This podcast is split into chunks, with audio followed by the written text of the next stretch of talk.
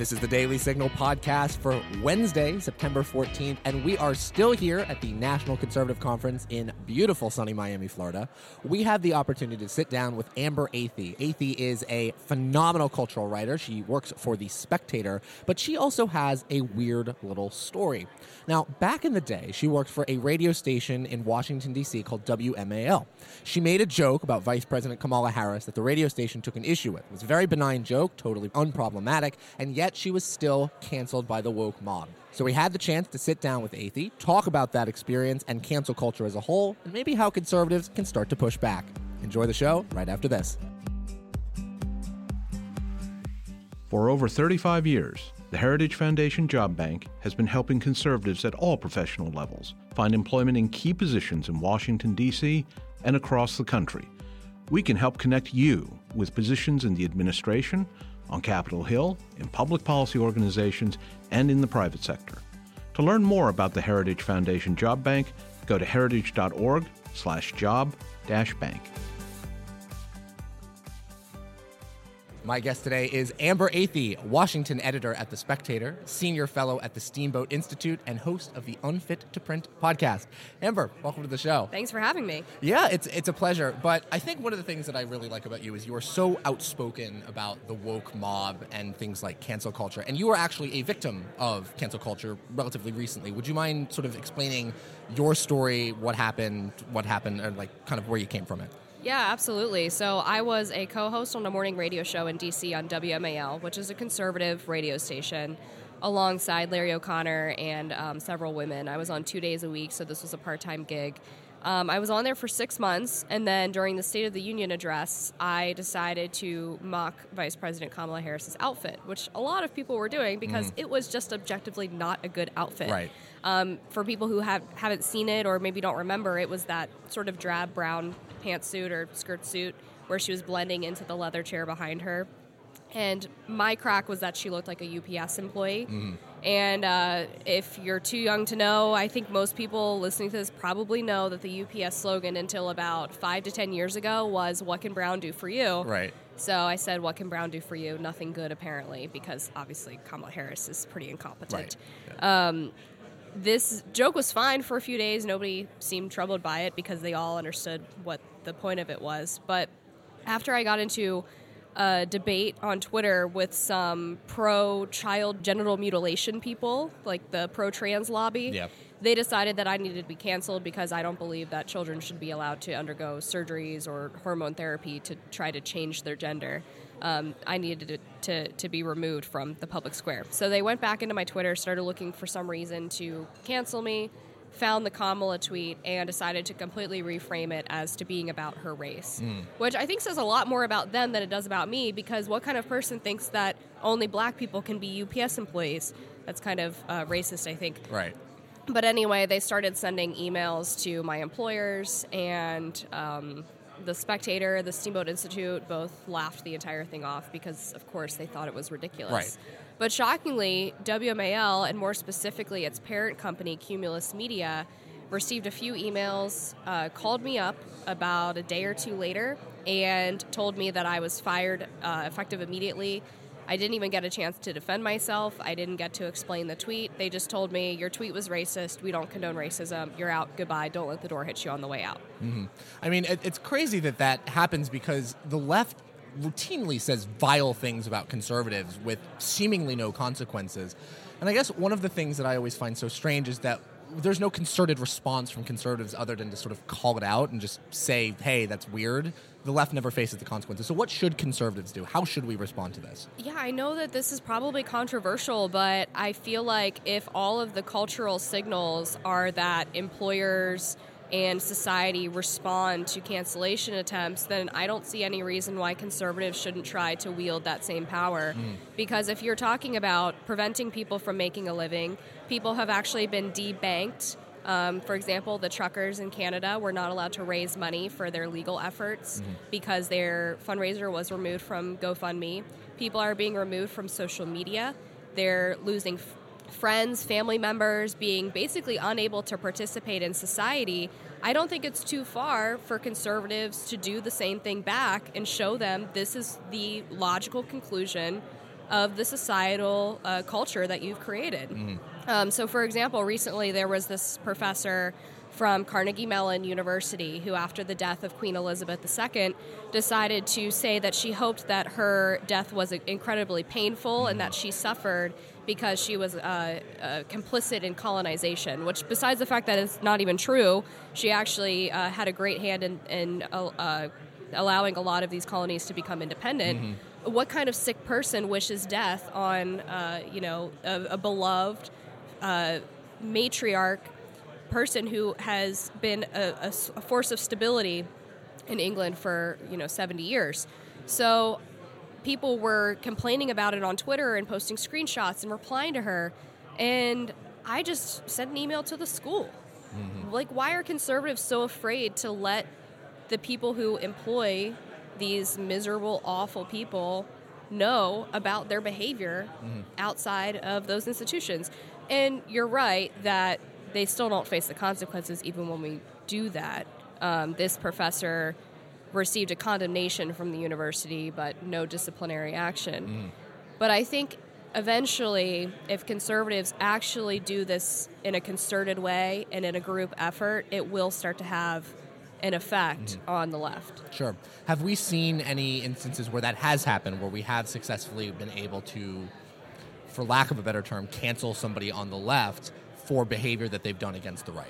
Yeah, I think there's there's been a couple. Um, Sarah Jeong at the New York Times was supposed to be an editorial board member, and they kind of quietly had her leave the editorial board after this happened. So a lot of conservatives, I think, didn't even realize that they mm. were had a hand in this.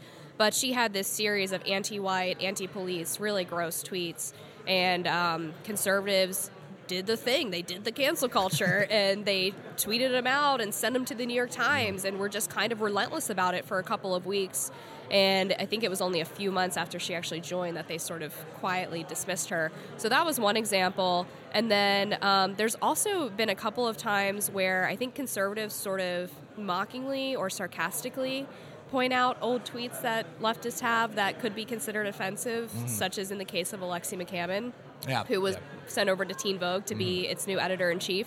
And then they actually successfully managed to get the woke mob to jump on those tweets. And the woke mob started saying that Alexi mm. McCammon, who I believe is half black, um, was a racist against Asian people. Right.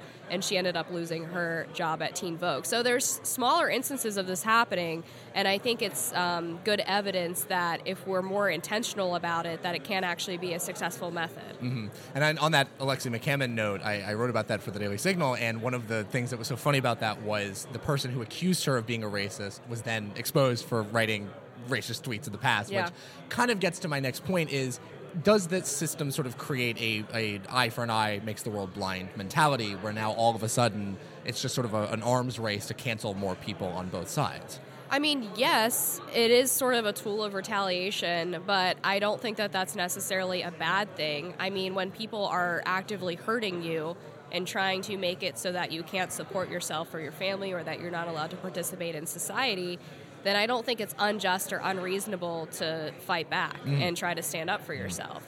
Um, one of the things that I tried to do in the aftermath of being fired from the radio station was I wanted to give people a call to action. What can you actually do to support people who are canceled?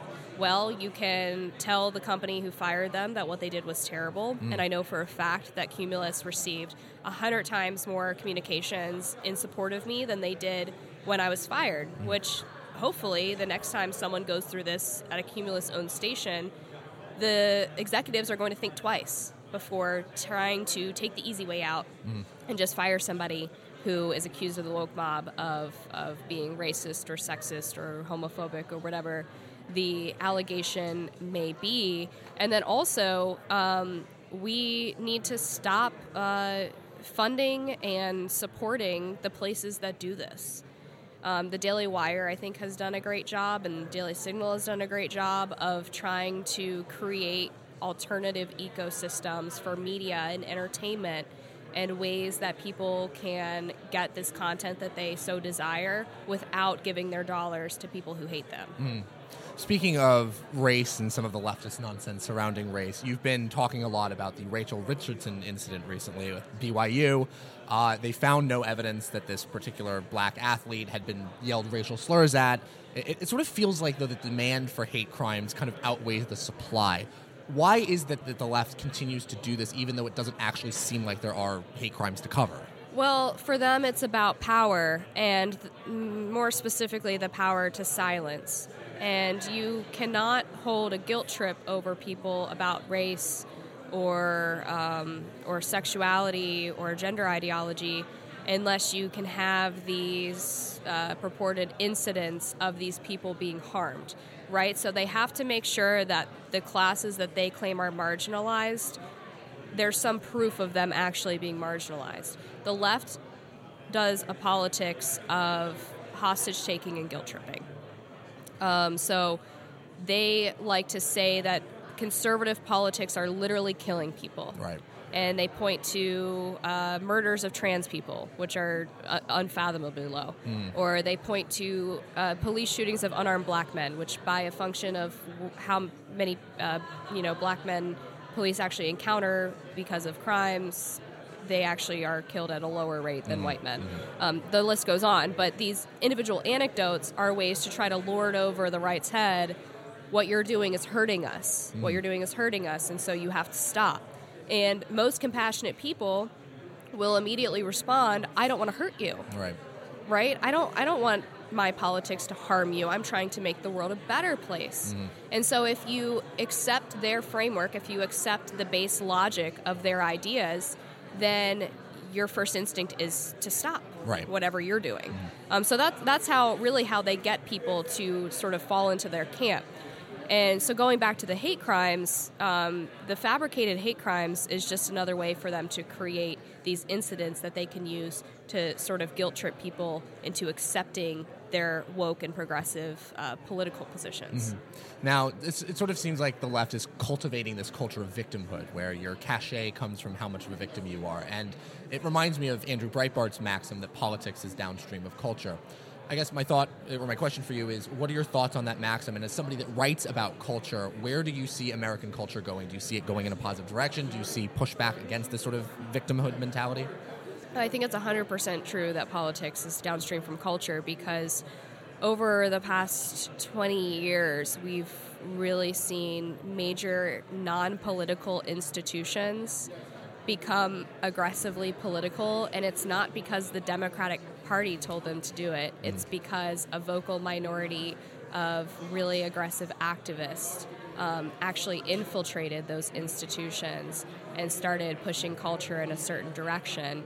And the, that uh, culture ended up trickling into our body politic, into Congress, and into the White House. It wasn't the other way around. Um, so, Hollywood, um, uh, higher education, um, big tech, right? These major, the media, these major institutions went far left. I think before the squad ever existed, or before those ideas ever existed in Congress, um, and it's there's a couple of reasons for that. One of I think the reasons is that the people who go into these institutions were sort of indoctrinated through an education system that really pushed those kinds of values because they came from academia. But then another reason is that, specifically in the corporate world, um, in terms of economics and bureaucracy, it's more efficient for people to all believe the same thing.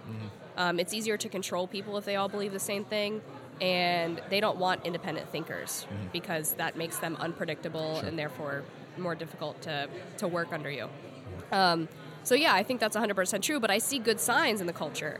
I see conservatives for the first time really making an effort to create alternatives to a lot of the monopolistic institutions that control so much of our culture. I see conservatives getting better at boycotts, like with places like Disney or Netflix or some of these other entertainment industries. Um, and I I see conservatives using legislative power to push back against institutions that would culturally harm them. Um, that's not to say that we're like on the verge of victory or anything. There's a long way to go, but I think there's good signs that conservative, not even just conservatives, but just normal people who don't want politics in everything, every single facet of their life, are really fed up with this mm. and are trying to find some other way to live their lives outside of the this woke bubble that really encompasses so much of what we do in society. As a final note, I want to address something that you wrote in The Spectator that I found very interesting, which was about trade schools versus college. And you wrote, it's reductionist and not very helpful to tell young people that college isn't ever worth their time. There does seem to be a very strong push, at least from the conservative movement, that college just isn't worth it. It's been taken over by the left. It's an indoctrination center for people. Like, it's not actually useful anymore what is your argument that that's maybe reduction? Yeah, so I, I, mean, I speak from personal experience. Um, my father was a plumber his entire life, and really by the time he was 45, 50 years old, his body was just decimated. Mm. Um, you know, he, he had a lot of doctor visits and, and medical issues and really just worked himself to death, basically. And so it, it didn't make enough money to really justify it, right? Mm. And so I think there just needs to be a little more nuance to the, the discussion. It's not um, the right solution for everybody to just go enter a trade school. Like, it's not that simple. There's a lot of trade offs that you have to consider when you're doing that.